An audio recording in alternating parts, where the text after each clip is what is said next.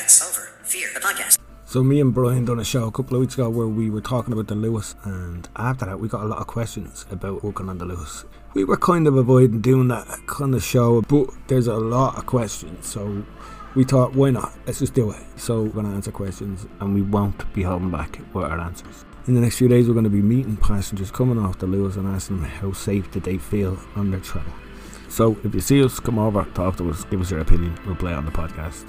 In the meantime, if you have any questions you want to ask that we'll add to the show, email podcast at gutsoverfear.ie. Also, to fight workplace discrimination, or if you've tried to fight workplace discrimination and being treated like shit because of it, go to gutsoverfear.ie if you need help.